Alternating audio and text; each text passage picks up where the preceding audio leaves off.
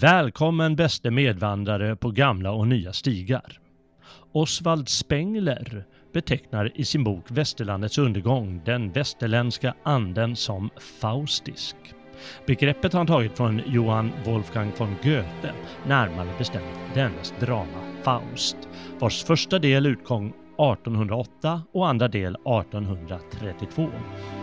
Vad är då Faust för ett drama och vad är, det, eh, vad är det i dramat som Spengler har fastnat för?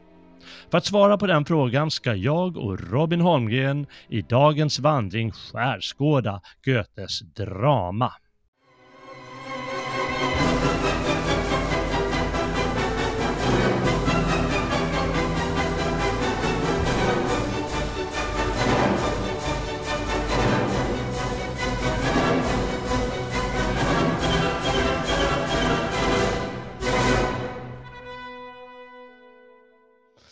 Ja, välkommen då Robin.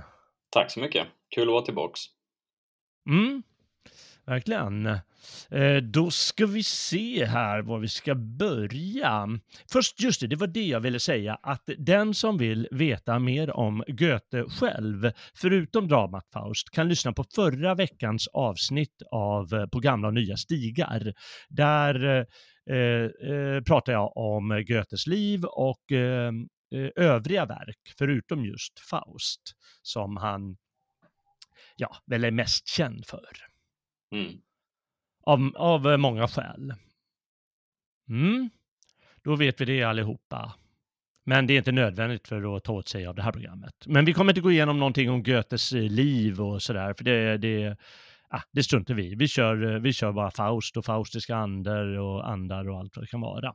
Nej, men låt Nå, Robin. börja. Vad sa du? Låt vår resa börja.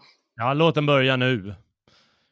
Då ska vi se. Du eh, sa till mig igår, eller du skrev sent om sidor att du, du hade börjat läsa Faust 2 sent. Uh, sent. Ja. Och då sa jag till dig att uh, läs uh, sista akten. Hur var det? Drog du igenom hela? Satt du på natten och läste allt eller? Det, det här var inte... För, första delen mm. är betydligt roligare att läsa än andra ja. delen. Ja, det är särskilt eh, början på andra delen. Där är det rätt långrandigt. Den första och kanske till och med andra akten. Sen eh, blir det lite bättre. Sen tar det sig. Men det beror lite på vad man vill ha och så vidare. Men du sa, skrev också att du var lite besviken. Du hade hoppats på något mer, jag vet inte vad man ska kalla det, storslaget eller någonting. Ja, eh, det är ju intressant hur sådana här uttryck som den faustiska anden den har ju liksom hängt med under så lång tid.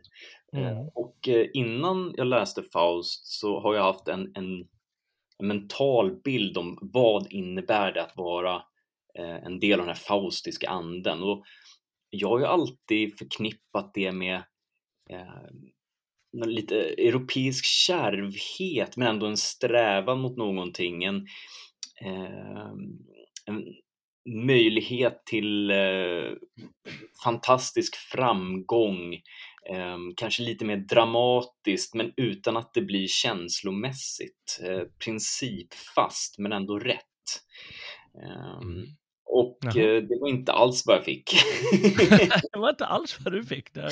Har du, men du har förstås, eh, eller eh, det låter inte så i alla fall, som att du har läst Osvald Spenglers bok Västerlandets undergång. Det har jag inte. Nej, okej. Okay. Eh, det är ju där det lanseras, den här idén eh, mm. på, på allvar. Jag, jag, kan tänka mig att det har funnits med under 1800-talets gång lite. Den skrevs ju 1921 kom den, om jag mm. minns rätt, eh, strax efter eh, första världskriget. Uh, och uh, där, där använder han det begreppet uh, faustisk. han, han är väldigt inspirerad av Goethe. Han säger att han har lånat metoden av Goethe och vad är det annars, från Nietzsche, inspirationen eller något sånt. Mm. Säger han så här. Till slut vill jag än en gång nämna namnen på de som gett mig det väsentliga, Goethe och Nietzsche. Goethe har gett mig metoden, Nietzsche frågeställningarna. Ja, mm. så säger han. Eh, och med eh, metoden av Goethe så menar hans Goethe, Goethes eh, framförallt Goethes eh, studier av naturen som man kallar morfologiskt då, att den studerar formerna och deras övergångar i varandra och så, mm. istället för en mer så, vad man då skulle kunna kalla Eh, teknisk eller mekanisk eh, syn på naturen mm. som, är ganska, som är vanlig inom fysiken. Mm. Eh, och det använder han då på historien, Oswald Spengler. Och då kategoriserar han en massa olika, eh, vad han kallar, eh, historiska epoker. Till exempel västerlandet som han menar börjar omkring år 1000 eller liksom lite mer förhistoria, då kanske 800 efter mm. Kristus och som vi är då i slutet av. Och så har vi den antika världen som rör sig från kanske 800 före Kristus till ett par hundra år efter. Och så har han olika, det finns den indiska och egyptiska och arabiska och amerikanska kulturen också och alla rör sig enligt ett eh, liksom liknande förlopp då. Ja, okay. mm. Från födelse till död. Mm. Och så, så ne, na, använder han olika beteckningar för att visa hurdana de är i anden eller själen, alla de här. Och så kallar han västerlandet då faustisk, för den breder ut sig på ett särskilt sätt. Eh, den är, eh, jag har skrivit det här, jag, var, eh, gjorde det enkelt för mig bara för att få en sammanfattning och skrev jag det på, tog en från Wikipedia och då skriver de just a concept, a concept of infinitely, infinitely wide and profound space. Uh, just att den är gränslösheten. Mm. Det är typiskt för uh, västerlandet. Och det syns då i massa böcker och matematik och kultur och vetenskap och alltihop, uh, menar han. Och så går han ner om det, hur det syns i, ja, i olika konstverk och alltihop i alla de här kulturerna. Men framförallt västerlandet och antiken. Mm. Och den arabiska som vi då kan allra mest om, särskilt vi här i eh, väst. Det är lustigt då att jag alltid fått fram att Faust ska vara mer av den, den heroiska människan. Ja, det kan man, men ja, just det. det men det är väl... Många som inte har läst Faust utan kanske mer Oswald Spengler då, kanske, mm. eh, som har gjort sina tolkningar av Faust och så är det de tolkningarna som man själv har tolkat eh, eller tagit det efter. Blir väl auto, det blir väl automatiskt så när man tänker på den här faustiska anden och man tänker hur vår kultur har en förmåga att breda ut sig och hela tiden eh, sträva efter att nå mer. Det är därför den är gränslös, att den, som att den inte är riktigt nöjd. Mm. Och det är mm. liksom en förmåga som då finns i, i, i vår kultur och som är helt främmande till exempel för den antika kulturen. Men de har ju också en bild av det heroiska. Men då skulle väl Spengler säga att ja, men den skiljer sig från den västerländska, skiljer sig från den antika bilden på vad som är heroisk, hur det uttrycker sig. Men anses den då, om den nu ska vara gränslös, är det också någonting som kan användas negativt då? Och då, då tänker jag om man då använder det i, i marxistisk eh, teori då, alltså med, mm. med ständiga konfliktytorna, att mm. eh, vårt gränslösa sätt både kan vara positivt och också negativt, att vi föder fram de här äh, ständiga konflikterna. Ja, kanske det, men det har väl liksom, det har väl alla kulturer har väl varit i konflikt med det ena och det andra och tredje. Jo, så... men samtidigt så är väl inte alla kulturer så, framförallt inte gentemot, jag menar Europa, eller europeisk ättade, mm under vårt tidevarv så liksom naturfientliga. Man, man, man, kan nog se lite som du säger eh, eh med den här faustiska anden. Eh, den, eh, han, han, eh, anlägg, han, han, kallar den antika för apollinisk och mm. den är då liksom mer balanserad och rofylld, det är dess ideal. Mm. Medan vårt ideal är att hela tiden vilja finna mer eller utforska mer eller skapa mer. Ja, men det är klart att det har ju sitt pris. Mm. Och alla sådana här pris, det måste ju betalas på något sätt. Med Faust själ kanske. Men kan man då, ska man då kalla eh, marxismen i det här fallet då eh, som faustisk eller antifaustisk i så fall? Ja, det är en bra fråga. Det är ju en annan historieteori och han lägger ju sin egen historieteori. Mm. Eh, men han skulle nog säga att eh, om man studerar Hegels eh, filosofi och, mm. och vad heter han, Marx är ju ändå en lärjunge till Hegel, så skulle han nog säga att det är ganska tydligt hur ett uttryck för den här gränslösheten som Även om han vill komma hem på något sätt, eh, Hegel, så är det liksom att han drar in hela världshistorien i sin syn på världen och hela, hela, både hela anden och hela materien och alltihop. Och, och börjar man laborera så, liksom bre ut sig mer än någonsin, ja då är det kanske ett tecken på den här gränslösheten och den här otroliga visionära känslan. Mm. Ja, och det är liksom en, här står det också, Spengler believed that this represents the Western's, Western man's limitless metaphysic. Mm. Alltså en gränslös metafysik. Eh, inte en som att, ja men nu är vi nöjda, vad skönt, nu har vi hittat, ja men här har vi Gud eller här har vi eh, varat eller vad det kan vara, utan den bara fortsätter och fortsätter. Mm. Och, ja, det är i alla fall Spengler och han har lånat det från, eh, från Faust eh, förstås. Både figuren Faust som är, är, är äldre än Goethes skapelse, vi ska nämna det snart, eh, men också eh, just själva Goethes Faust. För Goethe, han lägger fram den här Faust som eh, slår vad med djävulen för att eh, få hjälp att eh, hitta essensen av världen, verkligen hitta allting som går att veta och ta del av. Mm. Och då har vi den här faustiska anden igen som vi märker. Men, men jag förstår lite din besvikelse, för det, man blir väldigt lätt, eh, man blir lite lätt besviken när man läser Faust. Man tänker att man ska få Iliaden eller att man kanske ska få så här Macbeth eller något sånt där. Och den är lite annorlunda. lite? lite. Ta inte ja. nu.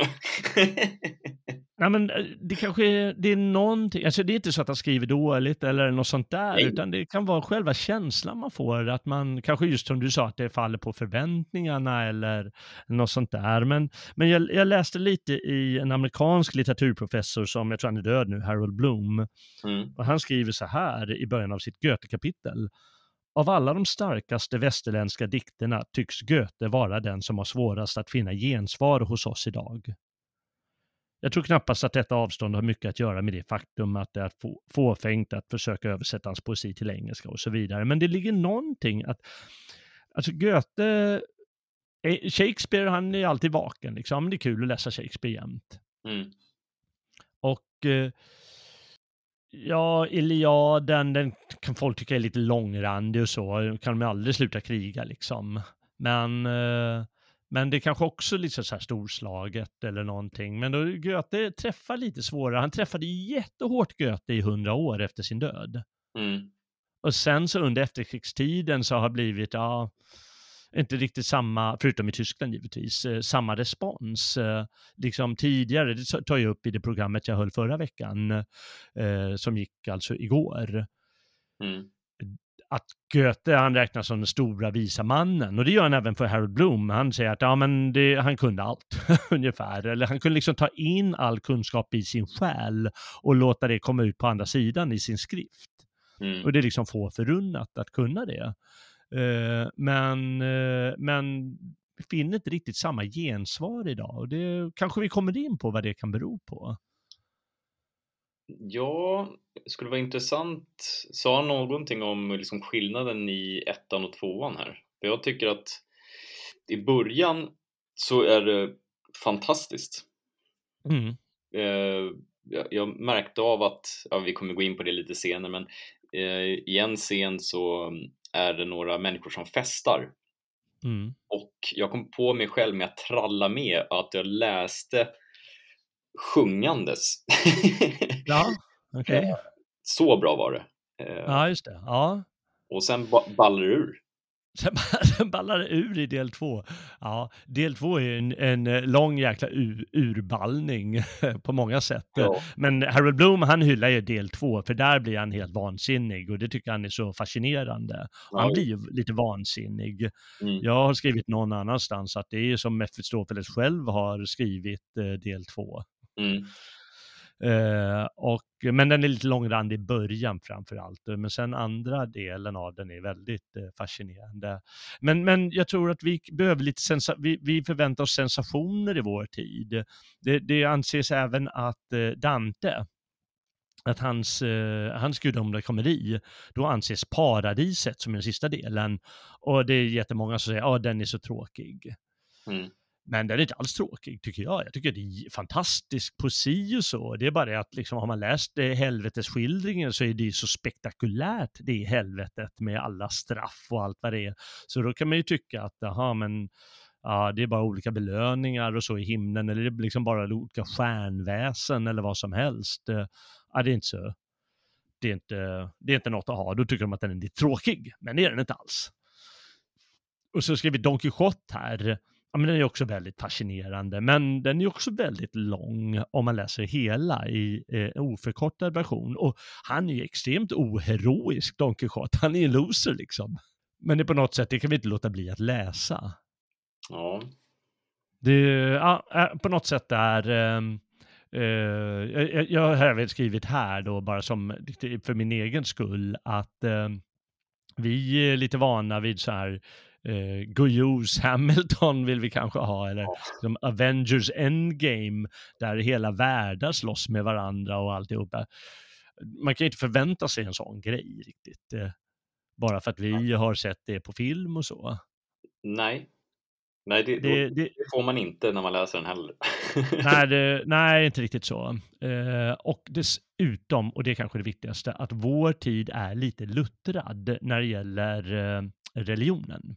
Mm. Vi förstår inte kraften med den, i den här pakten som Faust, eh, ehm, vad säger man, man sluter en pakt, sluter med djävulen. Mm.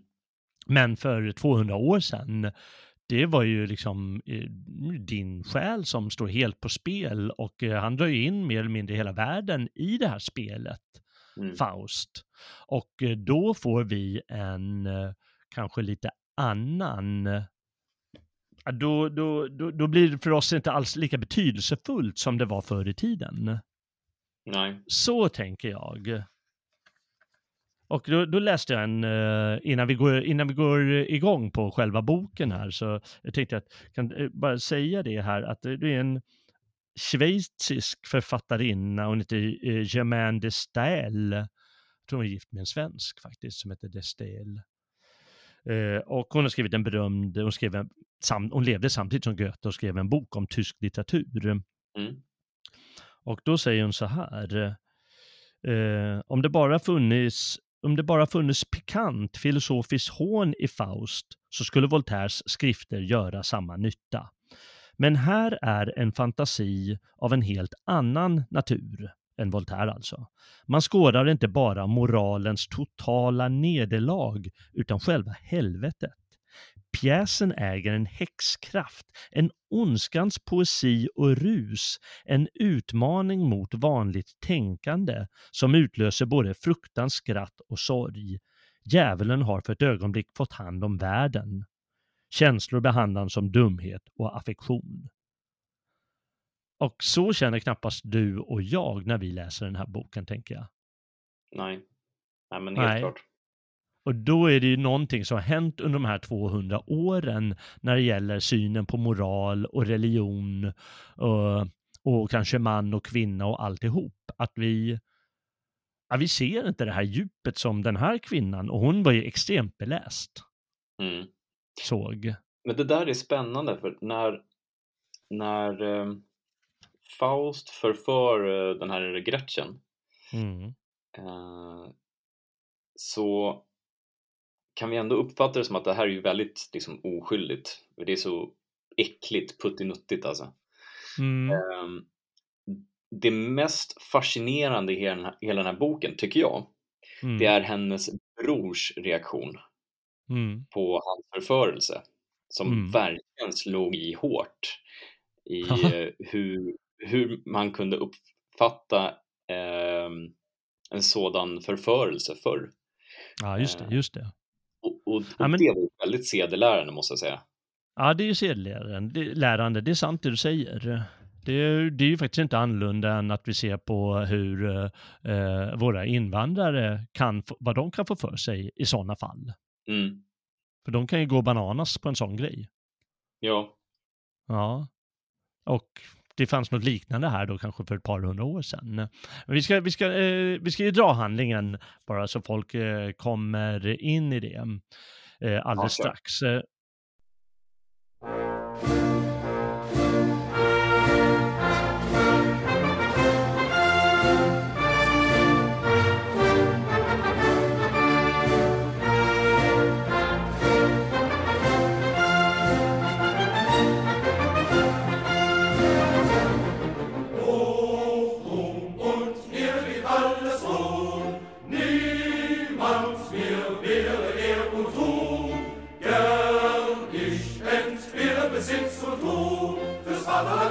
Vaterland kämpft, der Sieg wird euch zu. Frisch ins Auge, ins Auge, in die Feinde schaut, setzt das Leben ein Glühen, euch dem Schicksal vertraut. Und ihr Sieger seid stolz, euer Land auf euch baut,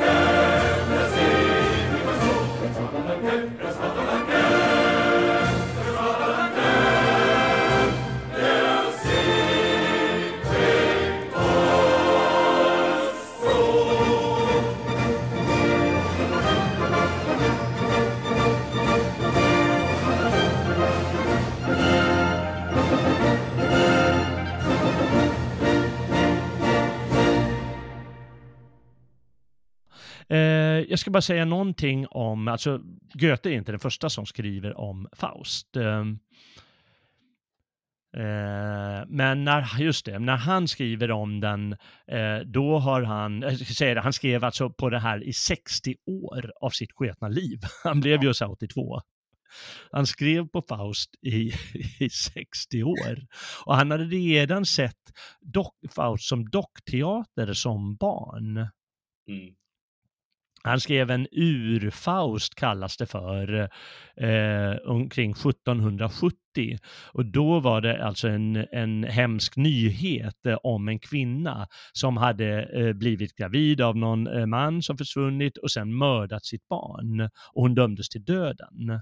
Och det var det som fängslade honom. Och därför är den här Gretchen-avsnittet eh, med. Och då har han blandat ihop det med, med, med Faust och djävulen så. Sen skrev han en det som blev det som vi har läst då, första delen av Faust eh, som han eh, med, med hjälp av eh, sin kompis Friedrich Schiller som han blev färdig med 1808 eller som kunde tryckas 1808 och sen så skrev han färdigt under resten av sitt liv med vid olika tillfällen. Mm. Och blev han färdig med den mot slutet av sitt liv. Jag tror han skrev så sent som 1832, alltså samma år som han dog, eller något år innan. Men så förseglade han det och sa den här får ges ut först efter min död. Han ville kanske inte ha någon kritik. ja, jag vet inte. Och eh, som sagt, det här fanns ju innan eh, den här Faust-historien. Och då finns det alltså en, något som kallas en folkbok, alltså den har ingen författare, utan det är någon anonym person som har skrivit om olika folkberättelser som finns. Om en person som hette alltså eh, Johann Faustus eller Georg Faustus, det finns väldigt olika uppteckningar på det. Det finns det faktiskt en bok, eh, ja, jag har den här, det finns i svenska översättningen också, den heter Historien om Dr. Johan Faustus, som just räknar, han var ju vetenskapsman eller liksom någon sorts man under renässansen kring år 1500. Mm. En lärd person och så. Men han sågs då som lite skum, som trollkar eller eh, eh Sokrates gestalt eller Pythagoras gestalt eller vad man ska se för någon konstig figur eh, och skumt av folk och man tror att han var i pakt med djävulen och att han åkte eh, upp till himlen och ner till helvetet och, och gifte sig med den här sköna Helena, antikens vackraste kvinna och så vidare. Och att han till slut hamnar i helvetet eh, på grund av ja, att han ska hålla på på det här viset. Man slutar ju inte pakt med djävulen för guds skull. Det verkar ju så här initialt som en ganska dålig idé. Aha, ja, men om man vill veta så vill man ju veta. Uh, och sen gjorde en engelsk uh, uh, dramatiker ett drama som heter, han heter Christopher Marlowe och samtida som Shakespeare. Han blev nedstucken på, under ett kroggräl. Han skrev ett drama som heter Den tragiska historien om Dr. Faustus som blev rätt populärt eftersom den här historien var ju så poppis. Mm. Och den kom snabbt till England i loppet av ett par år och eh, då skrev han sitt eh, drama. Och det kom flera sådana här Faustböcker eh, som den här folkboken under 1600 och 1700-talet. Och dockteater var väldigt populärt eh, med det här temat på 1700-talet. Eh, och det var det Goethe såg som barn redan. Mm. Och sen så fanns det en samtida med Goethe som heter Klinger. Han gav upphov till eh, det här begreppet Sturm und Drang, det vill säga starka känslor och, och så i slutet av 1700-talet. Och han skrev också en Faust-roman. Så det var inte så att det bara är taget ur intet, utan han ville väl göra sin del, sin variant av det hela, Goethe. Och det är ju den som blir ihågkommen mest förstås. Mm. Mm. Och eh, den, eh, det kallas ju ett drama då, men det är till för att läsas. Det har ju satts upp på scenen givetvis, eh, men det är ju i praktiken omöjligt att sätta upp. Det, det är för mycket som händer. Första delen kanske går, den har ju en röd tråd som du sa. Mm. Och den, liksom, den är ju klar och tydlig vad som händer. Men andra delen, jag menar, då, då som sagt, han upplever ju allt möjligt och det, går, det, det är tusen figurer. Ja, men verkligen. Det blir så många små stick med så här, professorn, med eh, naturvetaren som säger så här, en mening i hela boken. Så att eh, det är ju inte som de här typisk, eh, de här grekiska som vi har tagit upp förut i podden när det var ja. eh, Svegot plus. Men, eh, för då har du ju körer och sådana där saker, men det här är ju liksom instickare med jättemånga karaktärer. Ja, ja. Så det hade varit svårt att uppföra man kan säga att det är, det är som en lång dikt eller en följd av dikter mm. som, som bara råkar ha det upplägget att det är repliker som, som de säger. Ja, verkligen. Men, men det kan man göra. Och eh, det är under den här perioden som brukar kallas romantiken, om man ska eh, dra ut det lite i alla fall, då då gick man ifrån eh, tidigare idéer om att det var, ska vara klart och ordnat, strukturerat. Eh, och Goethe han ville mer att det skulle vara som Shakespeare. Shakespeare har många karaktärer, det finns lite bihandlingar, det utspelar sig under lång tid och så. Och så vill man ha det samtidigt som man vill ha liksom mycket känslor och, och alltihop. Mm. Och det har han påverkats av och därför är det liksom lite kaotiskt med, med många, många scener istället för liksom klart ordnat helt. Eh, eh, andra delen, eh, den har fem akter som det klassiska dramat, men det är ändå fullständigt kaotiskt med, jag vet inte hur många karaktärer. Ja, Eller vad man ska säga. som sticker åt alla håll alltså. alla håll och det är liksom olika konstiga figurer och röster och ja, det, är- det är bara fullständigt kaos men det är ändå ganska underhållande. Eh, Det finns många versmått och så men basen är, och här är ju eh, Goethe han är ju så stört rolig, han är, han är ändå humorist eh, i det här dramat. Eh, det är på knittel. Knittel är ett eh, medeltida germanskt versmått. Eh, eh, som har tre till fyra eh, betonade stavelser per rad. Och så är det rimmat eh, då, parrimmat. Mm. Och det anses väldigt fult. Och så ska han ha det på knittel när det anses så fult. Och den är ju liksom, den är inte, nej, man kan inte säga att den är vacker, eh, versen, eh, knittelversen, men eh, det funkar ändå. Och jag tycker att det är humoristiskt att han använder en sån grej. Jag menar, vem gör det när man ska skriva en, någonting som man ska bli ihågkommet för i evighet? Tack så mycket för att du berättade, för jag hade ingen aning om vad knittel var för någonting. Men nu vet jag. Nej, Nu du vet vad knittel är. Ja. Jag tycker att det är i alla fall ganska lustigt på något sätt. Eh, Jag tycker det kan vara väldigt vackert, måste jag säga. Det finns jättemånga vackra partier och så, men eh, den är lite, den kan det anses lite knölig. Betyder något sånt där? Betyder knölig eller något sånt, knittel? Okej. Ja, men det är klart, det finns jättemånga vackra partier i den. Jättemånga och starka avsnitt. Mm. Ja. Ja, nej men vi har ju också sagt eh, det här vad han inspireras av, Spengler, så det behöver vi inte ta upp mer att det är liksom den här andan. Det kommer vi känna av snart, att aha, ingå en pakt med djävulen för att få veta allt. Det är Sp- Spenglers idé om den västerländska människan. Mm. Men handlingen då, det måste vi gå igenom nu då. Och eh, kan vi säga bara först att eh, den, den har ett par förspel. Först har den ett förspel, det känns lite konstigt, det är på teatern. Och det är en, av någon bisarr anledning så har han lånat något från en gammal indisk dramatiker som heter Kalidasa. Som också har sådana här förspelen och sånt. Jaha, Ah, ja, men det kan vi hoppa över. Och sen är det i alla fall prolog i himmelen och där ingår Gud och eh, djävulen som i, i Faustberättelsen kallas Mefistofeles och det gör han redan på den på 1500-talet. De ingår ett vad om Fausts själ. Och det, det vadet går ut på att eh, eh, Mefistofeles, han tror inte på människan. Jag tror nästan jag måste läsa upp det partiet, för jag tycker det är ganska roligt. Eh, Det är på sidan 21 om du undrar. Aha. Mm. Ja. Och då säger Mefistofeles så här.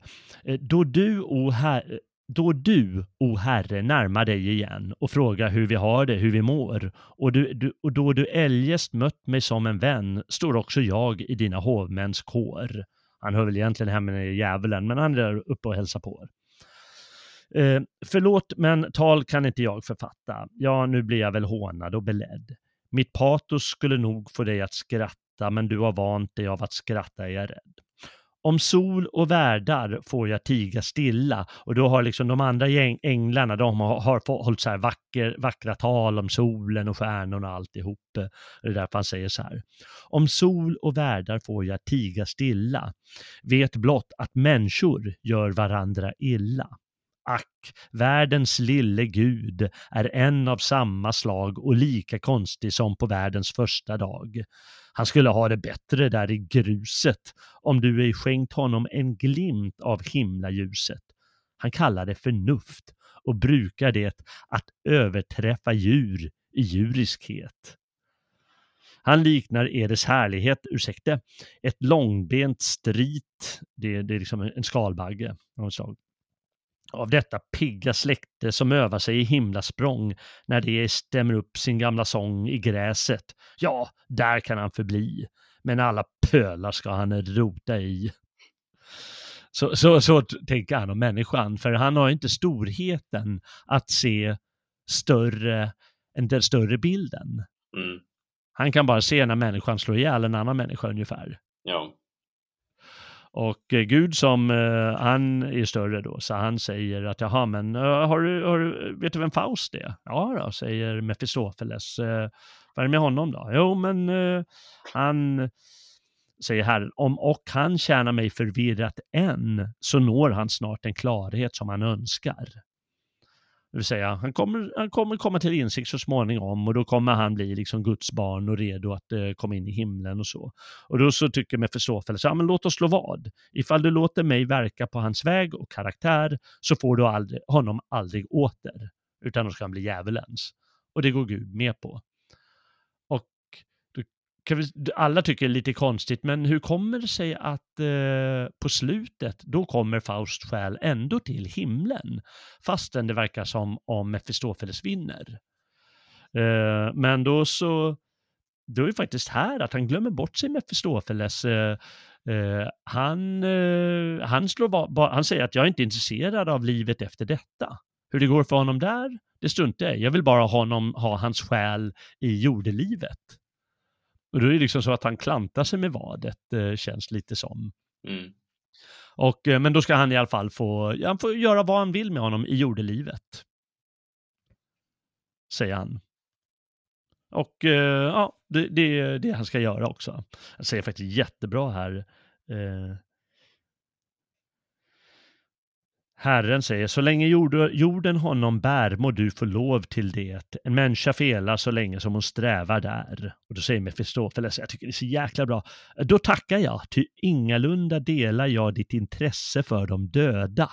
Nej, runda kinder vill jag se och röda. Och för kadaver stänger jag mitt hus.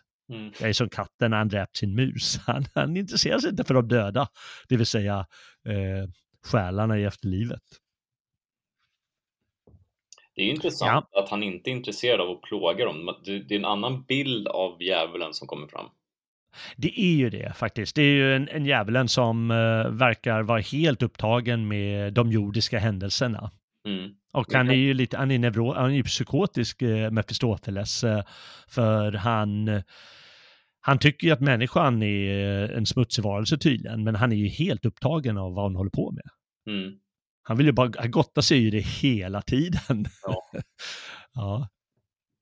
Ehm, nej, men då har de slagit vad och eh, då kommer ner på, eh, på jorden. Och eh, Faust, han, han går och eh, är grinig, eller vad man ska kalla det för. Han vill nästan ta livet av sig, för han kan inte nå tingens innersta värld sen hur mycket han än studerar. Han försöker på magi och alltihop, ingenting fungerar. Han har läst varenda bok som finns att läsa och allt är bara skräp. Och eh, då när han är på väg att ta livet av sig, jag vet att du ville läsa det här med natt. Har du någonting du kanske ville dra där redan? Jag har ganska mycket här vet du. Början är som sagt eh, bra alltså. Mm. Ja, det är starkt. Jag kanske ska bara låta dig läsa det så har vi det gjort. Ja. Så står jag utan gods och gull och ära och härlighet för den skull. Om detta ska fortgå är jag såld, så har jag gett mig magin i våld. På det att andemakternas spel må ge mig hemligheter till del, så jag slipper att slita i evighet med att lära ut vad jag inte vet. Så jag får genomskåda världen, se vad som håller, vad som bär den. Se alltets urfrö, varats själ och slippa vara bokstavsträl. Fullmåner skimmer såge du, mitt kval för sista gången nu. Så ofta vid mitt skrivbord satt, jag vakande tills det blev natt. Tills över böckerna igen du lyste, vemods blida vän. Ack, fick jag vandra i din glans, på bergen gå i andedans, kring grottorna, ack, fick jag leka, på fält som ligger månskensbleka och bada i din dagg och bli tvådd, ren från kvalmligt grubbleri. Ve, sitter jag som fånge kvar i mitt fördömda håls förvar. Här blir ju själva solen black i målad fönsterruta, ack. Av böcker trängd som masken tär och dammet höljer dväljs jag här. Se, upp till takets valv har växt din pappershög med sotig text. Här vimlar verktyg för en lärd. Retorter, dosor runt omkring, nedärvda, ålderssvaga ting. Det är din värld. Det kallas en värld. Mm. Det, det här stycket är ju otroligt fint faktiskt. Eh, Ja, ja, det finns ju jättemånga sådana Han- eh, avsnitt i den. Ja, och hans eh, liksom ångest över att han, han, är som, han är som fågel i en bur. Mm, just det. Ja, det är han. Och eh, han, eh, han eh, är så grinig att han till slut vill eh, ta livet av sig för eh, han inser att ja, jag har provat allting och jag kommer inte se den här urkärnan av världen Mm. och veta hur tingen egentligen ligger ihop. Och det är ju ungefär som att han vill bli Gud eller han vill se det Gud har skapat, hur han har gjort det. Och, men, men då ringer någon sorts eh, påskklockor och eh, då går han ut, eh, dagen efter eller när det är, då går han i alla fall ut eh, för att uppleva lite människorna och få en promenad och så. Och då plötsligt får han syn på en pudel. Och pudeln, han kommer bort och springer runt honom och håller på och följer med honom hem så småningom. Mm. Och där förvandlar sig pudeln till en människa. Och då, det är då Faust säger det berömda ordet, ja så det var pudelns kärna. Ja. Och så förvandlar han sig till något som säger en vandrande skolast och det var alltså en, en, en lärd på eh, 1500-talet under reformationstiden. Jag tror att de, liksom, universiteten fanns inte plats för dem längre eller något sånt. Så de gick runt, men de kunde väldigt mycket de här. Och de såg, och sågs som kufiska och så. Och eh, så småningom, eh, eh, efter lite eh, förvecklingar, man sticker iväg ett tag med Mefistofeles men kommer tillbaka och då ingår de det här vadet. Eh, eh, som... Ska jag läsa Ska om lite? jag- Ja, gör han det. har- Gör det. För han kallas ju anden. Eller Mm. i boken så blir han anden. Ja, men är det, det är lite innan träffar Mefistofeles, eller? Nu ska vi se. Det är ju redan på 28 vet du. Ja, det är nog innan han träffar honom. Men, men eh, läs du. Jag tror att det är någon annan manar fram. men Det är inte Mefistofeles, Ja, det någon, det är någon sån här... Eh, Ja. Men anden säger någonting som jag tycker var väldigt vackert. Ja, Du flämtade av, av iver, din begäran var att höra min röst och se mina drag. Av dina heta böner böjdes jag och kom. Så slogs du av förfäran, du, övermänniskan. Och dog ditt skri. Var är det bröst som skapte världen i sitt eget inre bar och omslöten som svällde av helig fröjd att nå vårt andevälde? Var är du, Faust, som manade mig så och som av alla krafter trängde på? Du skälver nu i djupet för en fläkt, en susning av min andedräkt. Du kröker dig i skräck, är du av maskars släkt?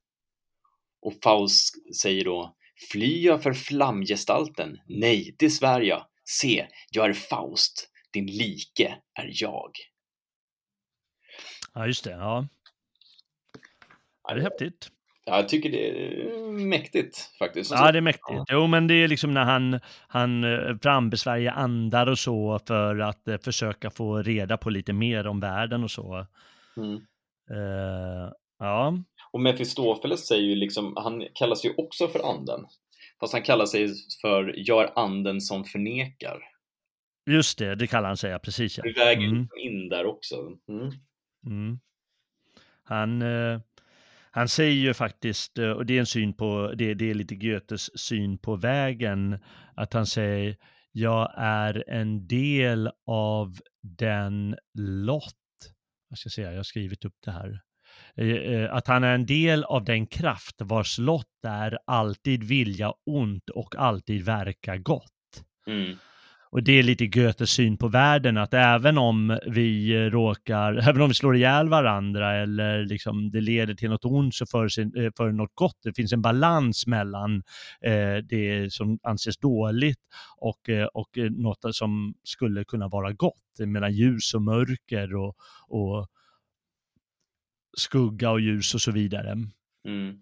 Och eh, då är liksom, hur, hur rutten han än är med Fisofeles så kommer han att verka gott på något sätt.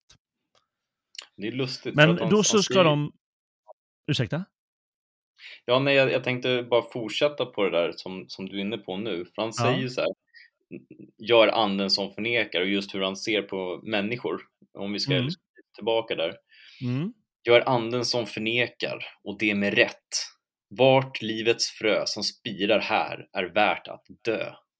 Det vore bäst om inget kommer fram till liv och ljus, allt vad du kallar skam, förstörelse och brott. Kort sagt, det onda är min egen rätta atmosfär. Just det. Mm. Det är så han är. Det är så han är med Fisofeles. Så Ska, ska man ju ha klart för sig att det är honom som Faust väljer att eh, ingå det här eh, vadet, eller vad vi ska kalla det för, med. Ja. Och eh, han, eh, han, säger, han säger så här, här ställer jag mig, nu, och nu, jag tror att jag har Viktor Rydbergs eh, översättning framför mig just nu, jag har två olika böcker här. Mm. Här ställer jag mig som den tjänsteanden som på din vink står färdig i ett nu. Men mötas vi på andra stranden, då är min tjänsteande du. Alltså, han, han, ska hjälpa, han säger att jag kan hjälpa dig i den här världen, så ska du få allt du vill komma åt, men det betyder att eh, när du är färdig med den här världen, då, då är du min. Mm. Och då har han det berömda, jag letar här efter, eh, eh, jo, då säger Faust så här. Eh, och då har jag också Viktor Rydbergs översättning. Vi kanske ska säga det att det finns en översättning från 1800-talet av Viktor Rydberg, men det är bara den första delen och några smådelar ur den andra delen som översattes. Men eh, på 1960-talet då översatte Britt G. Hallqvist eh, hela första och andra delen. Mm. Och den går väl fortfarande att köpa på så här bokbörsen eller något sånt. Ja, det, det var därifrån jag fick den i alla fall. Ja, just det. Eh, men då heter det så här. Eh, Faust säger, eh, ska hitta här. Det vadet bjuder jag. Nå topp, säger Mefistofeles och Faust med handens slag. Om jag till ögonblicket säger, o dröj, du är så skön ändå. Slå mig i band, den rätt du äger.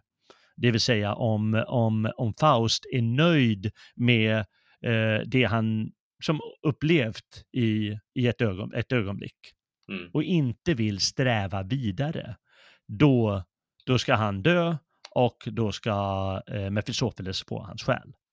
Ja. Det är vadet de ingår. Och då glömmer man bort, säger Mefistofeles, att han ingick i ett annat vad med Gud. Mm. En lite, det, en, är- det är i alla fall så jag ser på saken.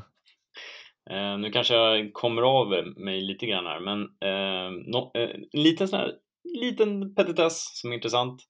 Mm. Det är när Mefistofeles ska gå därifrån. Ja.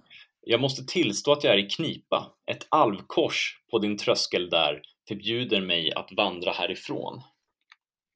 Det var, lite, det var så annorlunda så att jag tänkte, vad, vad tusan är ett alvkors för något? Mm. Eh, då gick jag faktiskt in och eh, läste och informerade mig själv.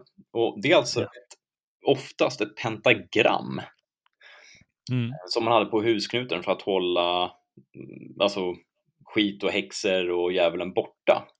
Aha, okej. Lustigt, för nu när jag åkt runt lite i Dalarna så ser man sådana där lite överallt. Häftigt. Eh, Så det här var någonting som fanns i hela den här germanska sfären då.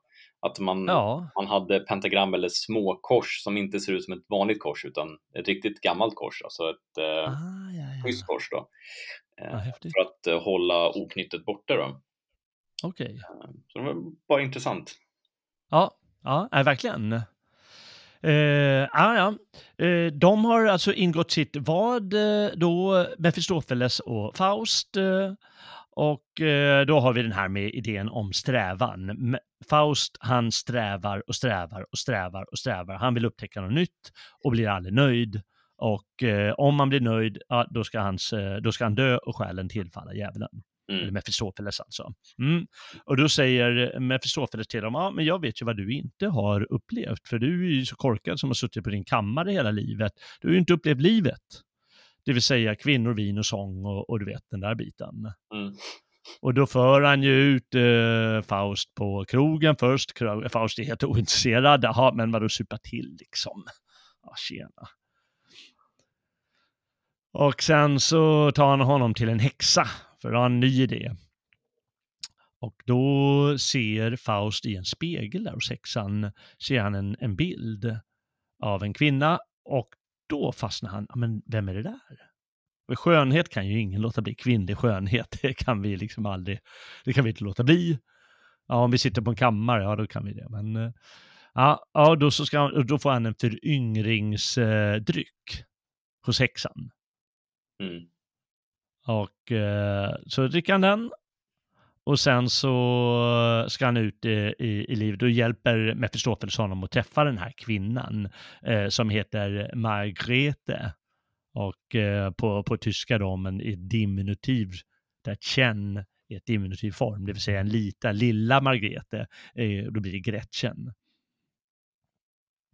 Och hon heter Gretchen då och eh, de blir liksom så småningom det där kärleksparet. Eh, vi drar lite fort handlingen, så kan vi återgå till olika delar som är, är intressanta. Ja. Eh, han eh, förför, med eh, Mefistofeles hjälp så förför han den här Gretchen. Fastän det är så här, det är en puritansk liten eh, skitstad det här va. Och alla har koll på alla och man får inte göra si och så och upp och ner. Utan det är ett jäkla hysch-hysch alltihop. Men vi vet ju könets kraft. Mm. Och hon blir så förälskad och alltihop och till slut så hamnar de i, i sängs. Det står ju inte riktigt på det sättet men det förstår vi att det är det som händer. Eh, och eh, för att göra det så får han eh, får hon en sömndryck som hon ska ge mamman, för mamman är ju hök över dottern. Av den här sömndrycken så dör ju mamman. Och sen så kommer brodern tillbaka, han har permis, han är soldat och kommer tillbaka och han, han förbannar sin syster som har varit den dygdiga fina flickan och nu är hon gravid. Usch!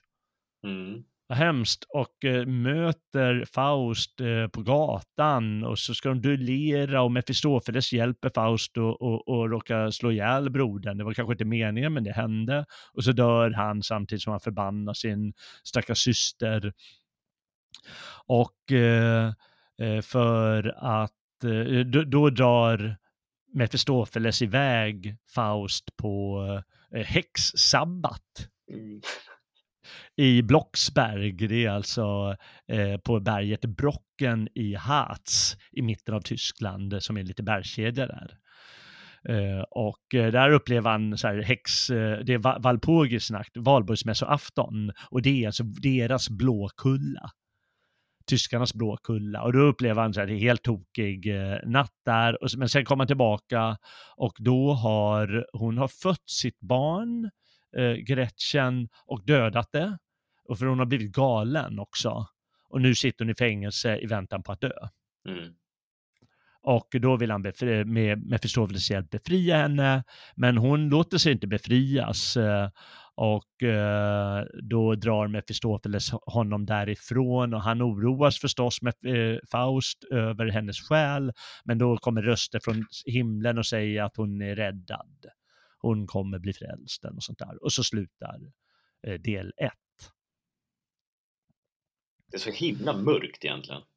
Ja, det är ju jättemörkt. Jag gick igenom karaktärerna för mig själv här och då är det, det, det finns en medhjälpare eller vad ska jag säga, som en adjutant eller något sånt, fast i, i klostervärlden eh, som heter Wagner. Mm. Och han är den här liksom lärda filisten kan man säga. Han lär sig bara saker, men han fattar inte vad de går ut på. Och så kommer han bara läsa till från en bok när han ska lära ut till sina elever som liksom, världens tråkigaste lärare.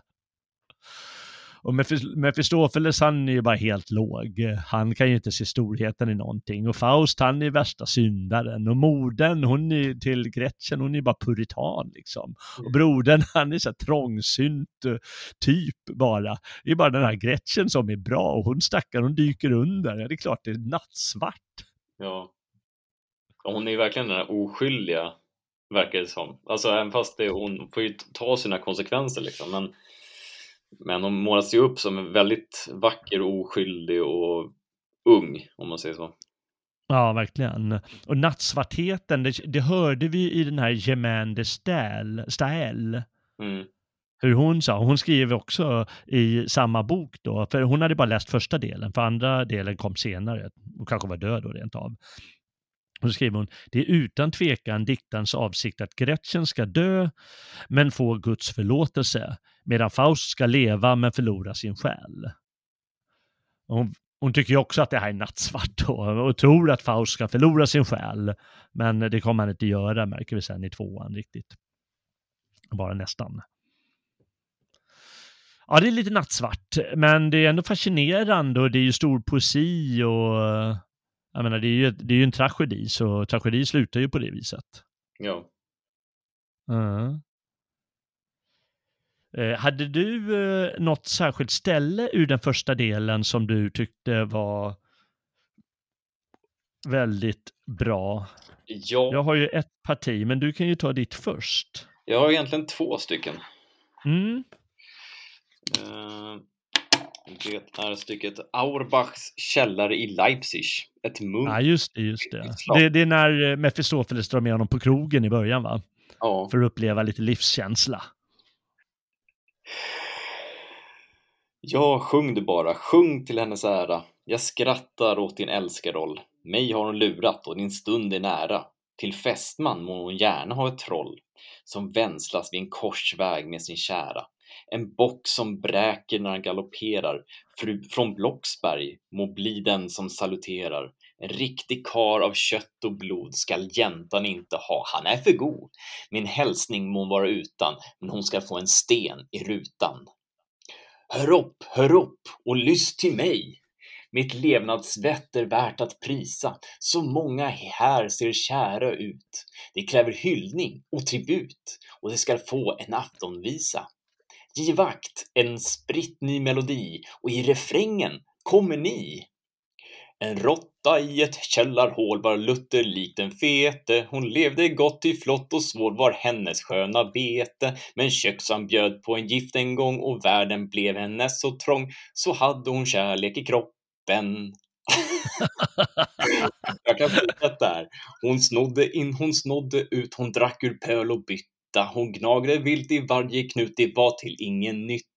I skräck så många språng hon tog, snart hade arma kräket fått nog, som hon hade kärlek i kroppen. I köket i sin nöd hon lopp, fast det var mitt på dagen. Vid spisen föll hon och gav upp de sista andedragen. Och köksan skrattade och sa hon piper vid sista hålet, haha, som hon hade kärlek i kroppen. ja. ja, men så det är grova killar på krogen, va? De är så de sjunger. Och det är det där som är så det, det, som är så himla roligt är att man automatiskt får den här jävla, någon så här konstig melodi som man läser till. Eh, Ja, just det. Så det där var så helt egenkomponerat. Jag ber om ursäkt alla kära lyssnare. Ja, vi älskade det. Jag har syndat. du har syndat. Sjungit i radio, det får man aldrig göra. det är första och enda gången då. Okej. Nej men det är bra. Men sen har jag brodern också. Men jag lyssnar gärna på vad du, vilket stycke du tog. Det är eh, valborgsnatten. Mm. Jag tycker det är helt makalöst.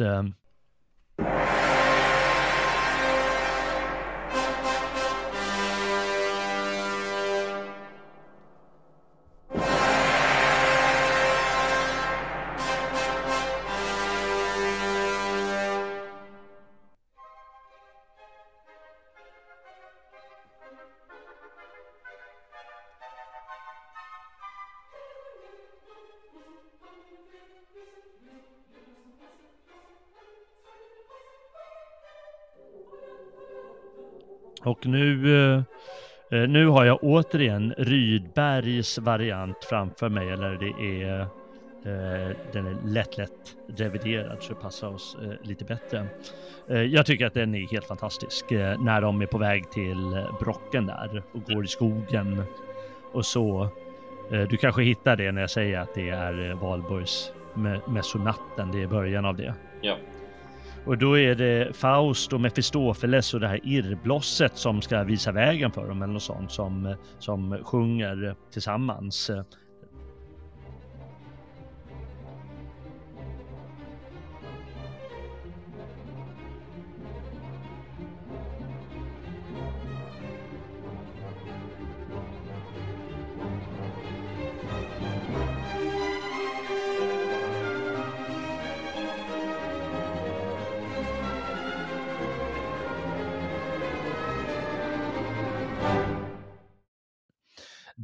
Ormens rike, trolldomsvärlden, mitt i den vi måtte hamnat, för oss raskt framåt på färden, i den ödemark oss famnat.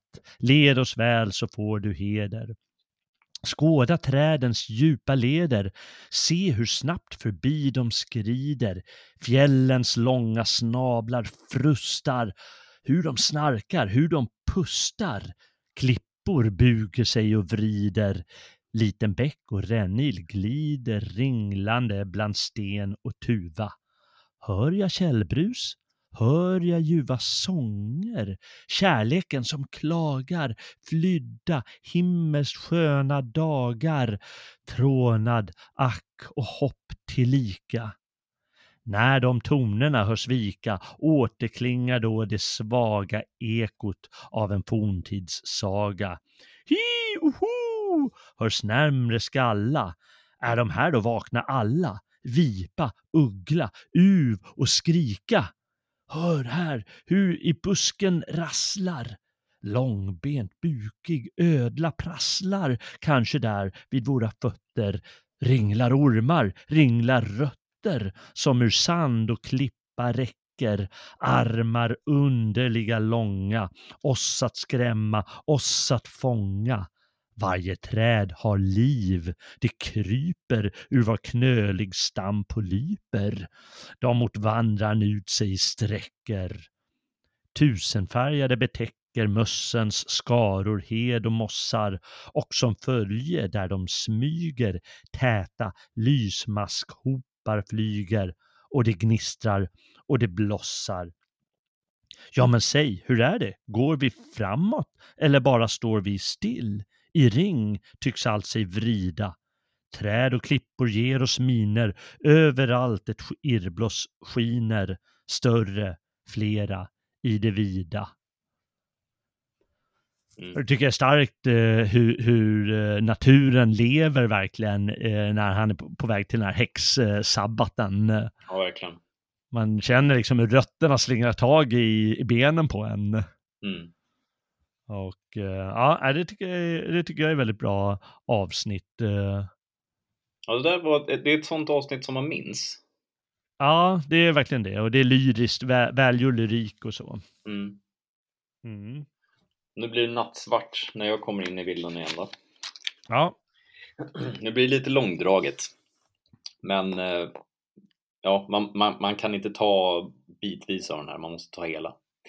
Ja, eh, det är då Valentin, det är Margaretas eh, bror, eller Gretchen då, mm. Eh, mm. hennes bror som ligger döende. Och då säger han så här. Jag dör, fort är det sagt och fort är det väl också gjort. Kom hit, ni kvinnor, och hör på, låt bli att tjuta så. Min Gretchen, du är ung och du är inte slipad nog ännu. Och så går det på sned. Tag ett förtroligt råd av bror, ditt yrke är att göra hor, så gör det med besked. Margareta. Gud, broder, vad är det jag hör? Nej, lämna Herren utanför. Hänt är ju hänt, det vet var man, och sen så går det som det kan. Först börjar du i smyg med en, så kommer det allt flera sen. Ett dussin har dig, du blir van och står till tjänst åt hela stan. När skammen föds får ingen höra och se och veta hur det är fatt. Man döljer den i ett dok av natt, man höljer huvud och öra.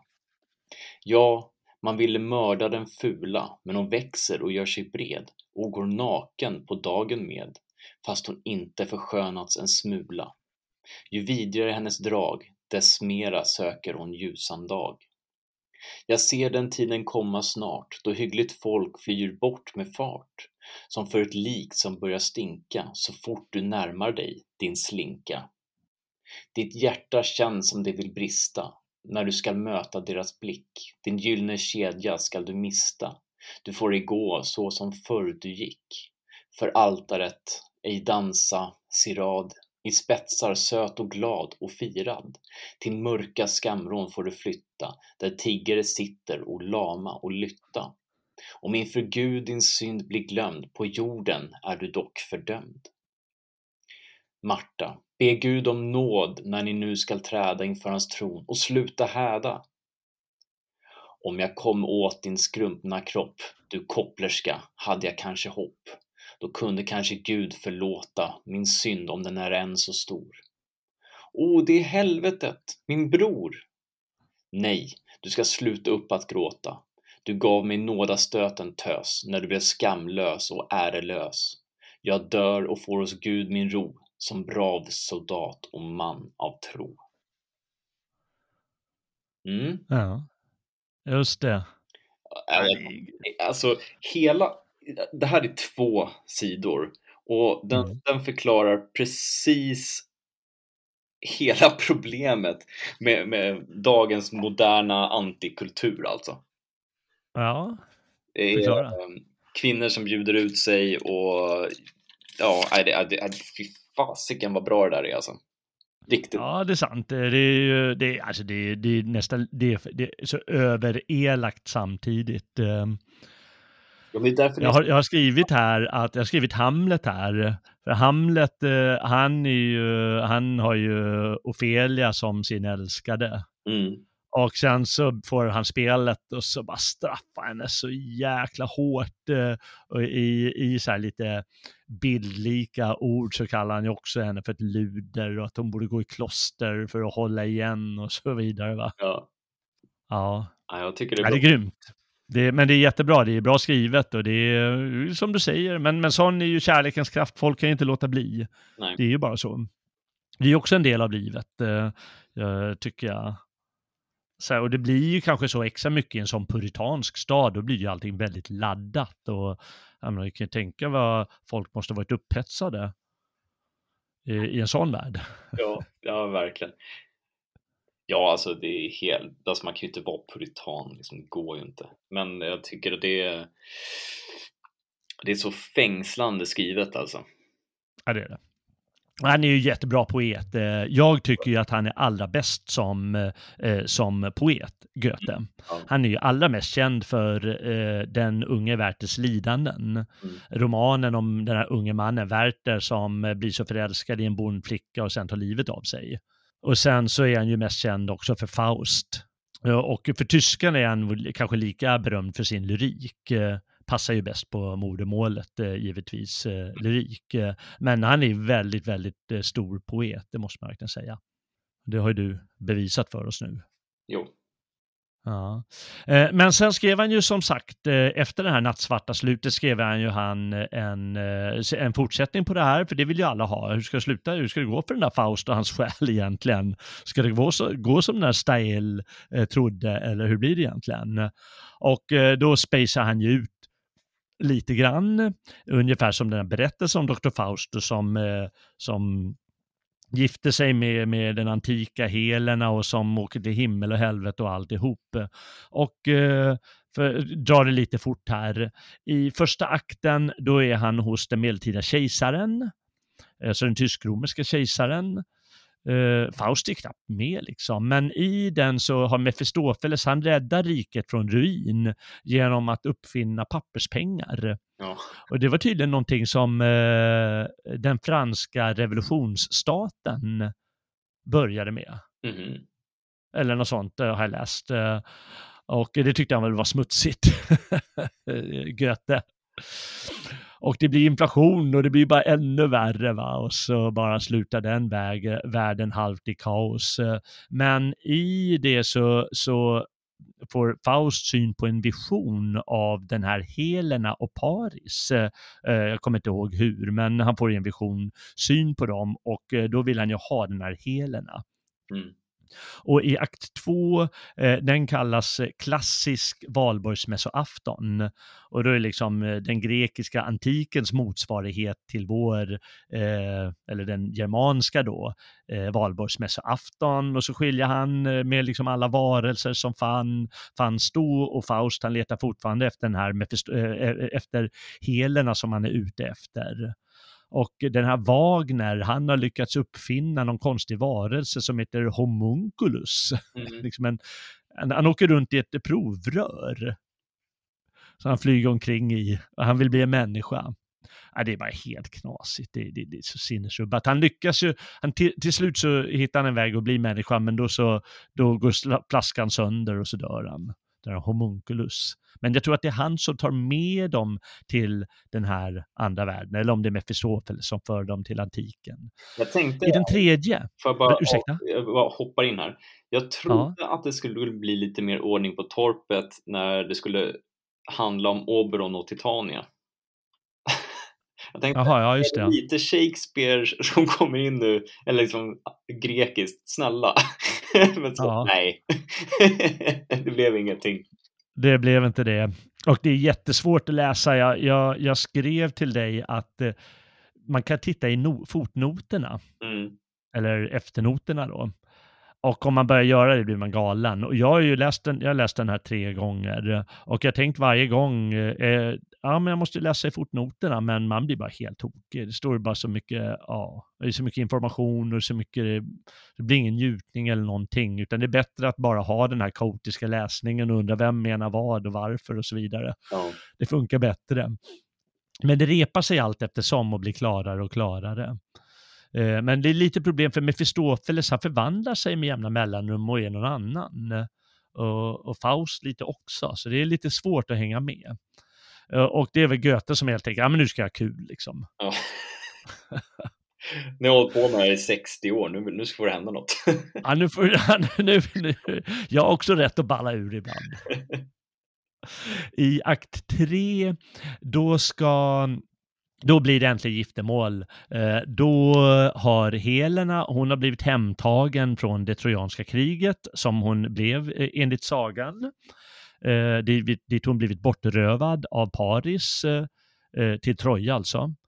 Och då efter trojanska kriget, när grekerna vinner, då för de henne tillbaka. Och där, där är där möter hon djävulen, eh, Mefistofeles förvandlad till en gammal kärring som kallas Forkydes eller Forkyades eller något sånt, Forkydas. Mm.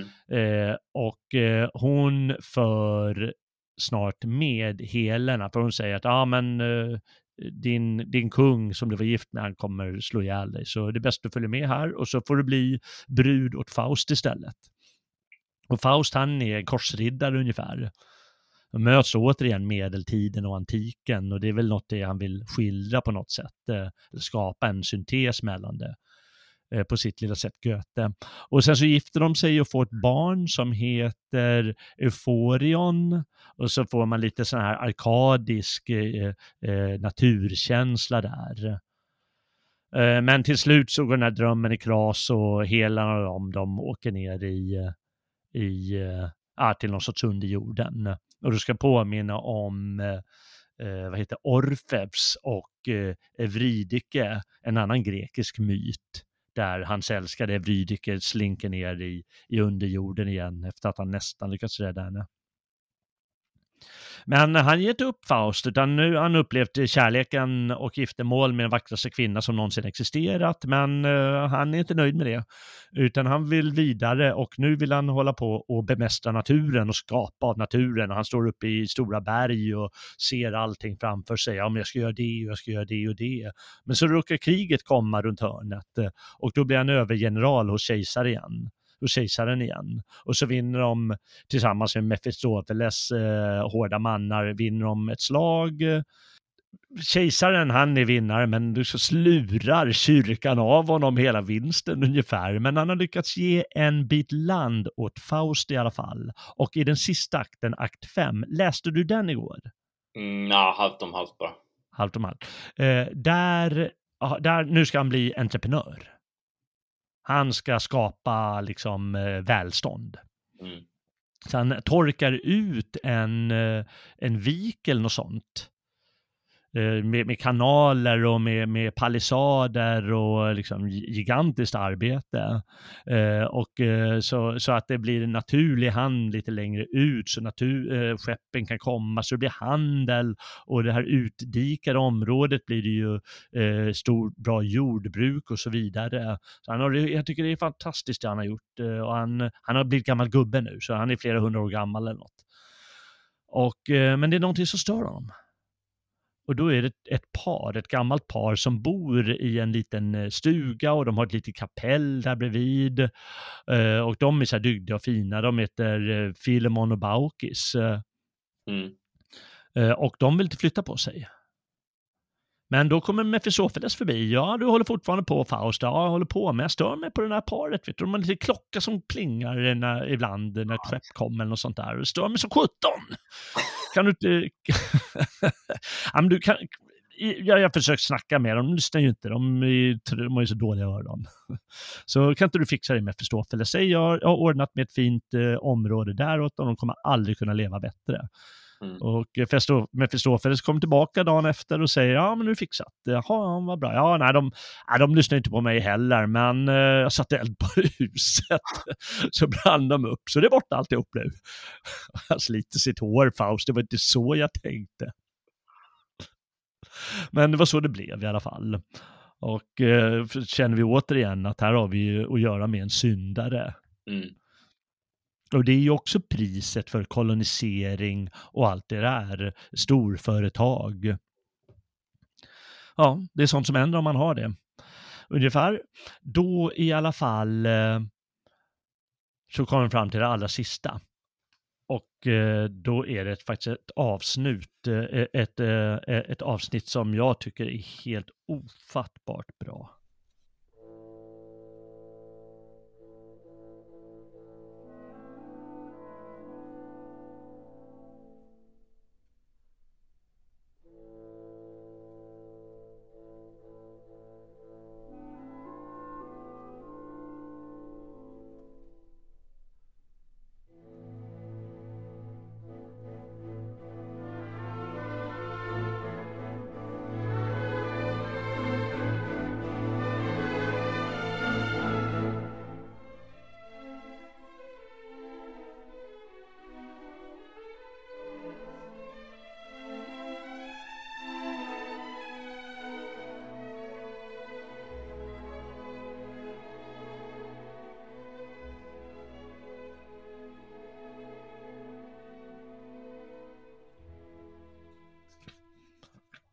Och Faust, han har nu ehm, efter det här, då är det midnatt efter, han har, eh, efter, efter att det här har hänt. Eh, och då är det fyra kärringar som är ute och går.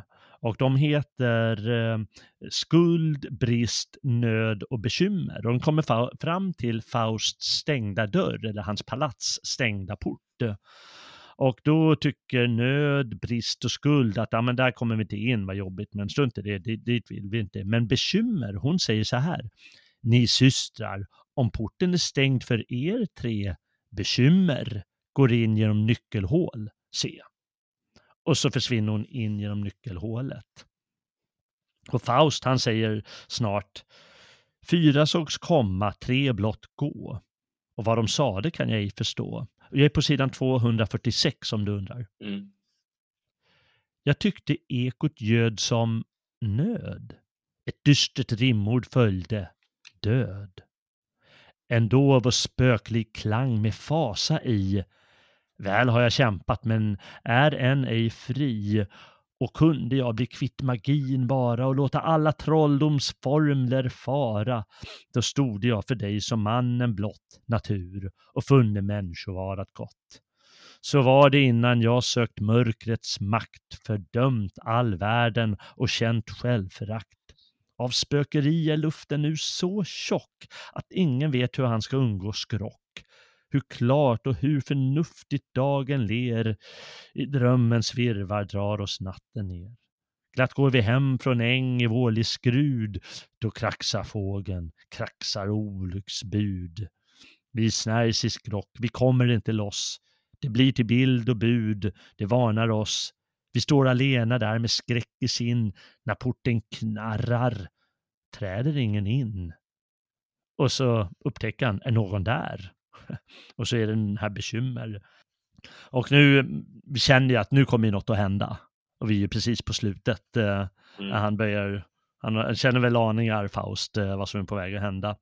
Och eh, han vill jaga bort henne, eh, Faust, eh, men hon säger här är min rätta plats. Eh, om, om ej örat hör mig hamrar ekot dock i hjärtats kamrar och i skiftande gestalt styr jag världen grymt och kallt.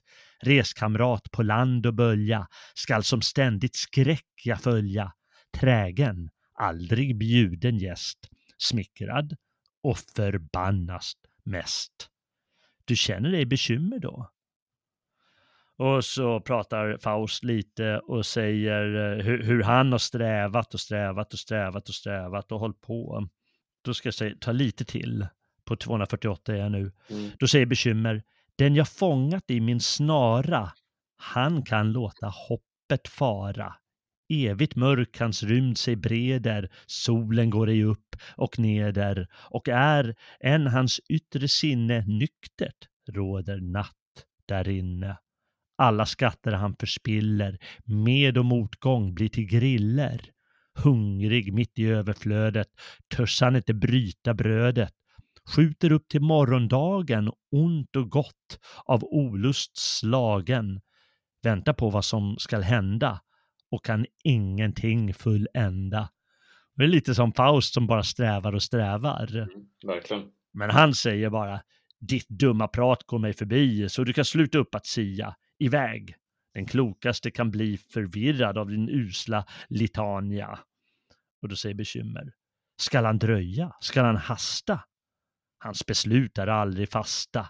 På en bred och spikrik bana vill han vackla, famla, spana, ser allt skevare på tingen, skyr sig själv och gläder ingen, gläder, gläder, glider längre ner i djupen, flämtar, får ej luft i strupen, lever halvkvävd, undermålig, ej förtvivlad, icke tålig, kastad som ett spån på havet, kvald av friheten och kravet. En befrias, en förtrycks han, outsövd ur bädden rycks han, så bereds han genom denna hemska kretsgång för Gehenna. Ja, och så håller hon på så. Ja, det är, bekymmer vill man inte ha, eller hur? Nej. Nej. Och hon gör till slut eh, när, eh, eh, när Faust försöker få bort henne, säger han, gör hon honom blind. Men han ger inte upp ändå. Han fortsätter sträva. Han går ut dagen efter och så säger han fortsätt bygg och fortsätt ordna och fortsätt liksom. Vi, vi ska göra klart det här området och det ska bli fantastiskt. Va? Jag är den stora entreprenören. Jag ska skapa, liksom, skapa, skapa välstånd här. Mm. Och eh, då är Mefistofeles, har han tre stycken figurer med sig och så de håller på och, och gräver och så där. Bra killar, säger Faust ungefär, det är bra gjort. Eh, eh, Eh, men de gräver en grav åt honom, för de har ju känsla av vad som ska hända. Och det är liksom rätt häftiga ironier då. Och då säger eh, Faust eh, till slut så här när han, han hör och hur allting verkar bli eh, fantastiskt där, som, det som han har skapat, den här platsen. Och då säger han till slut, jag ville se det vimlet, ville stå på fri jord med det fria folket så. Då kunde jag få säga orden, dröj stund, du är så skön ändå. Se spåren av min dag på jorden kan i eoner ej förgå. I försmak av den lyckan njuter jag min levnads största ögonblick idag. Och sen så faller han omkull. Och då tar Mefistofeles det som, ah, där vann jag vadet, perfekt, då fixar vi in med honom i graven. För han, eh, ja, det, det, är hans sista ord helt enkelt. Och då tolkar Mefistofeles det som att, ja men nu, han sa eh, stund du är så skön. Mm. Och då menar tolkarna utav det och lite olika, ja men han sa ju det i, som, en, som ett konjunktiv att detta kunde vara min största dag. Och då skulle det vara underbart att säga stund vad du är skön. Men eh, då, då ska han ta hand om hans själ och då, då plötsligt så öppnar sig jorden och helvetes eh, flammor väller fram och nu ska han ner i helvetet.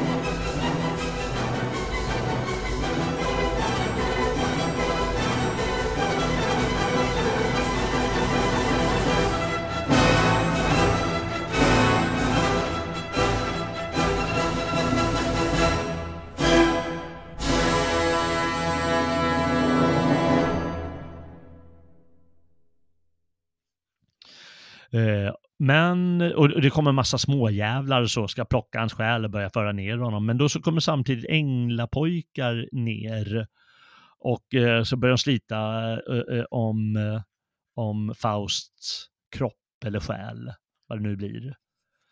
Och eh, då låter de rosor regna och eh, han försöker vifta bort alla rosor. Så det är som en pajasscen liksom. Men de försöker, men de, då tänder de eld och då blir liksom alla som, alla, även de här jävlarna blir som förvandlade och kära och så. Och han, han blir också det, blir liksom lite sugen på de här små änglapojkarna, Mefistofeles. Och då så lyckas några norpa Faust själ och sticka iväg mot himlen och sen attan också. Ja, där gick det mig bet. Jaha, ah, ja, får väl söka upp någon ny då. Och sen så är det lite bara lite efterspel hur, hur Faust själ ändå förs till himlen. Eh, Gud, han säger någonting istället, en gudaröst säger, ja men människan som strävar måste kunna förlösas. Och så slutar mm. det ungefär. Ja. Och så kan man tycka vad man vill om det. Ja, jag, eh, jag, jag, får starka, det, det, känns lite där på slutet med, med den här själen som förlös av kvinnliga röster och så, då så får man bilder som liknar i Dantes eh, paradis. Eh, mm. Då är det Dante som upplever helvetet och skärselden och till sist paradiset. Och då upplever han ju liknande i paradiset då. Men eh, ja, då, då, då räddas ändå själen till himlen och då är väl, ja, då, måste, då börjar ju tolkningen. Vad vill han ha sagt med det här då? Att det alltid finns förlåtelse kanske? Ja, kanske att det alltid finns förlåtelse. Ja, att eh, människan må vara syndig, men i stora hela så är hon som en del av naturen kan hon inte, kan hon också åstadkomma gott. Mm. Det är väl en vanlig tolkning. Ja, du. Vi hade ju det här med, till och med Mefistofeles var ju, sa vi, en del av den kraft vars lott är alltid vilja ont och alltid verka gott. Mm. Läste eh, människan som Faust symboliserar har genom förnuftet fått en glimt av himlaljuset. Mefistofeles han tror att det bara leder henne fel, till plågor och bekymmer. Men just den här strävan är hennes del av naturens krafter. Det är det människan är. Liksom det, är det är vår lilla lott på jorden. Det är att vi hela tiden strävar vidare, kanske alla djurs lott. Mm. Och det är vår gudagnista. Och djävulen, han, eller Mefistofeles, han kan ju bara se fel där i. Men Gud förstår att det är gott. Och därmed liksom blir hon som förlöst. Nu är ju inte, det är ju inte ett kristet drama, utan han använder ju bara en kristen ram. Mm. Men, eh, men äh, människan trots den här strävan så, är, så finns det något gott där i. Som hela livet är. Ja. Jag, jag fick inte alls de, den typen av reflektion när, när jag läste den. Um, jag var ju mer inne på ska man säga att han var mer liksom en slav under, han blev en slav under sina begär när han så att säga kom ut, när, när Mefisto släppte ut honom ur buren. Mm ja, det, han kanske förtjänade att komma till, till himlen, men, men han var... Mm. Eh, jag hittade... Det, det är som att han är så omogen på något sätt. men han är ju omogen också. Han har ju inte levt livet. Han har ju bara läst äh, böcker. Ja. I första delen i alla fall. Ja, nej, men det är ju lite sant det där. Eh. Ja, det, det, det är knepigt. Jag läste i en bok jag har hemma som heter Goethes Faust eh, av någon gammal mm. professor. Eh, och då har Goethe själv skrivit till någon som står så här, Faust har inte helt förlorat vadet. Vi måste komma ihåg att det ögonblick han vill fasthålla inte innebär sinnlig njutning så som Mefistofeles tänkt sig det, utan ett aktivt moment i förvandlingens tecken, ett medskapande i den eviga skapelseakten. Ah, ja. mm. Där är ju typiskt Goethe, att eh, allting är bara del av skapande som hela tiden sker. Det är bara att det växlar gestalt allting, att det omformas mm. och skapas mer och det är liksom, det är hans syn på naturen som liksom en evig puls.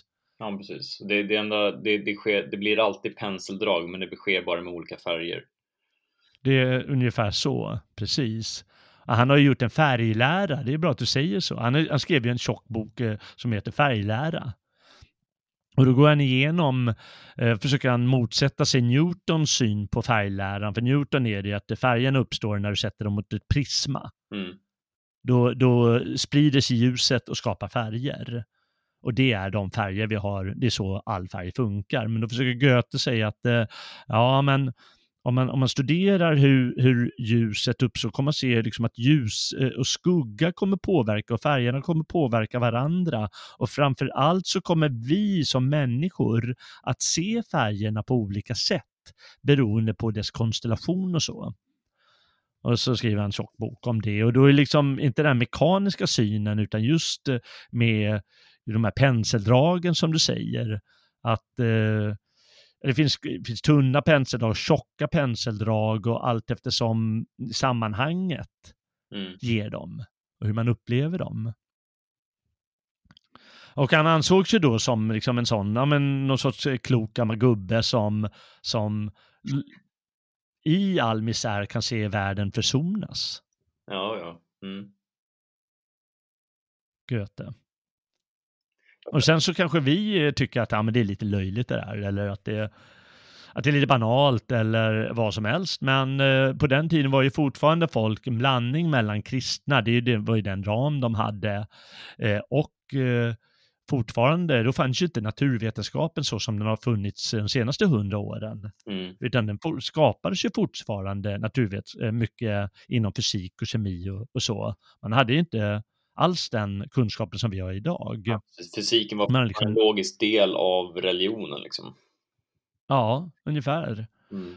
Och Goethe, han är ju en tor, stor syntetiker, att han liksom eh, låter saker bilda de här stora syntesen. Mm. Ja, kan man ju säga så. Vad man vill om det, eh, vilket som är störst, om det är budskapet, det kanske inte jag tycker att eh, det som är störst är sånt som du också drog upp, de här eh, fantastiska avsnitten med, med stor poesi och Mm. jag är väldigt förtjust i den här svarta humorn. Alltså de är ju bitska mot varandra, vad Ja. heter det, eh, Mefistofeles och Faust. Ja, o ja. Är ju dräpande repliker i, i kubik. Men det, det, det som verkligen kommer fram mest är ju det dystra. Ja, framförallt eh, första boken, det är ju det som, det är den som jag verkligen fastnade för. Men, men där, Ja, det, det är ju det som är så konstigt också för att eh, den, den är inte särskilt lätt. Och den blir ju mer intressant. Ju, ju mer du och jag pratar om den ju, ju mer kan man reflektera kring den. mm, Innan när jag bara hade läst den och utan att liksom tala med dig så, mm, så var den betydligt mörkare mm, eh, och fanns mer liksom, tvivel, vemod och liksom en, en omogenhet som störde mig. Eh, ja.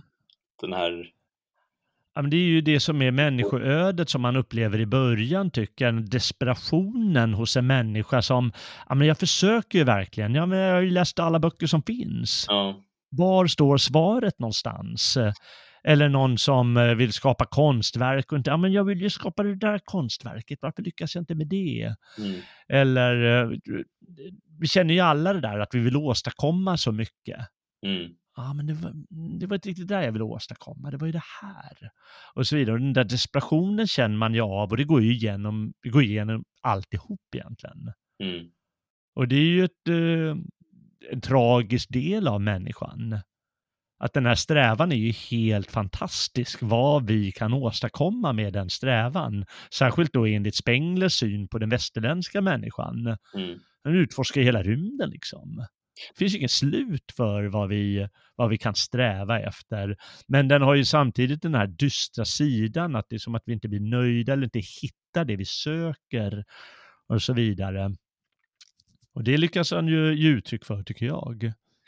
Ja, eh, min, min bild av, av det ordet, strävan, och vad det innebär, det handlar ju om att Mm. ta ut en, en, en riktning. Mm. Och det är ju inte en riktning som Faust har. Utan det blir, det ju, när han släpps fri eh, efter att ha skakat hand med djävulen så Mm. får jag mer ett intryck av att han, han, han har ingen riktning. Så vad, vad är det första en man gör då? jo, man, man följer dasen liksom. Eh, Ja. det är väldigt intressant för det fångar han ju otroligt bra.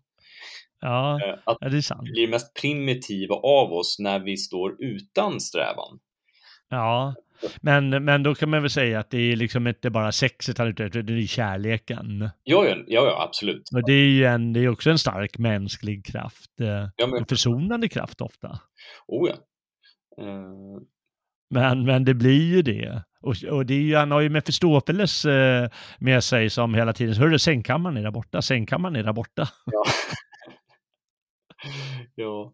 Men det blir ju liksom, han skapar ju, han gräver ju lite sin egen grav där genom att han, han genom att han faller för kärleken sådär och sin lusta, Mm. för om vi ska vara ärliga så kommer ju lustan fram på sina håll där. Ja, Eh, ja onekligen. Ja. Och, och jag menar, hans lusta skapar ett otroligt lidande och död. Mm. Jaha, ja, det är ju så. Ja, visst, verkligen. och han misslyckas ju till och med med, med det sista, nämligen att och liksom rädda sin älskade liksom, trots att hon har liksom mördat barnet och alltså allting är kaos liksom. Ja. Ja. Så misslyckas han ju med att få henne därifrån för att hon är ju liksom knäckt. Mm, verkligen. Ehm, så, mm, Ja. Ja. Det är i alla fall starkt det där. eh, oh ja. eh, när man, eh, när man tänker, och man får ju tänka på den här tiden, då var det ju ännu starkare. ja, Som sagt, vi har ju invandrare här som, som kan ju mörda en hel familj bara för en sån här händelse. mm, På det, på det vedervärdigaste sätt vi kan tänka oss. Och om man liksom bara drar en del av det i alla fall så förstår man att det är otroligt laddat det här. Vi tycker att jaha, men det är väl ingen fara. Men på den tiden betydde det mycket mer. Att man Mm. eh, blev gravid utan att vara gift och, och så vidare.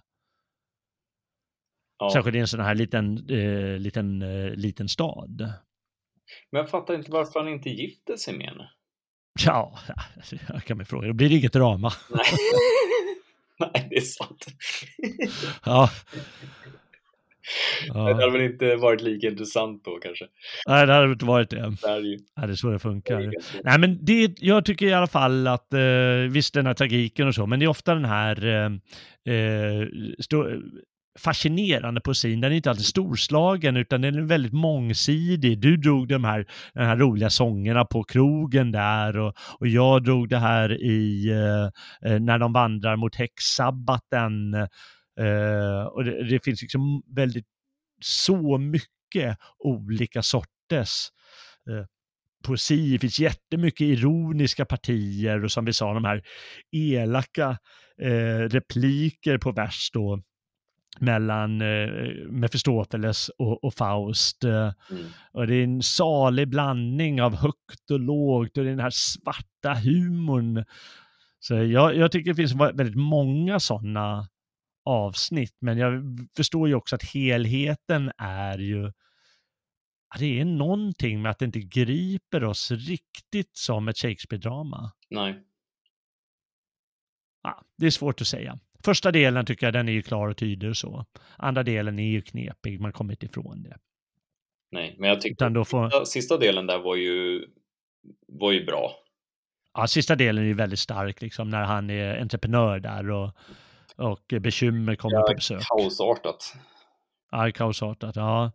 Nej, men det är, ja, det är ju vad det är. Man får väl ta det goda med det onda. Eh, Det är onekligen så att det har påverkat, påverkat eh, Spengler och skapa det sättet han har gjort eh, sin historieskrivning på. Mm. Eh, det, det- en annan stor eh, bok om det är ju Thomas Manns bok Dr. Faustus, en roman från 1947 tror jag det är. Mm. Då symboliserar, då är just eh, Faust, eh, han är ju en, eh, eh, han heter Adrian Leverkühn och är musiker. Och han ingår en pakt med djävulen. Han ska symbolisera Nietzsche på sätt och vis, som får syfilis. Han ingår en pakt med djävulen om att han ska kunna skapa musikverk som alla fascineras av, som ingen har hört. Mm. Alla, alla musiker och konstnärers dröm givetvis. Och det får han göra, men så blir han ju galen på köpet sen också.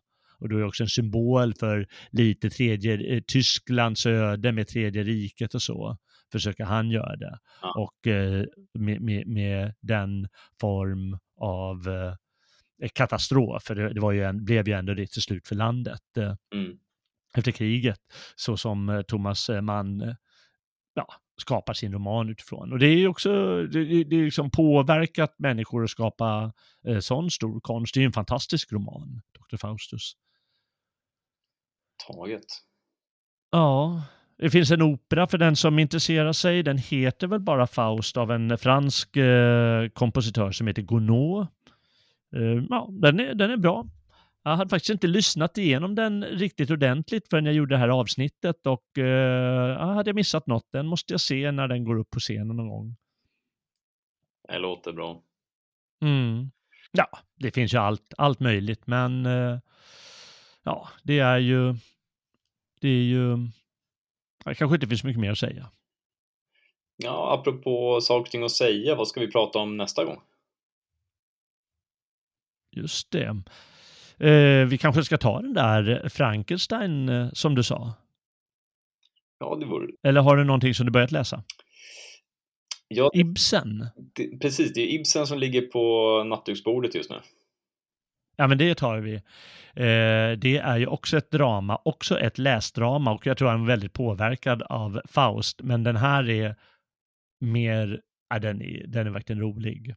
Den heter Per Gynt. Jajamän. Eh, har du den på svenska eller norska? ja, när jag skulle få tag på den så tyckte jag det var väldigt jobbigt.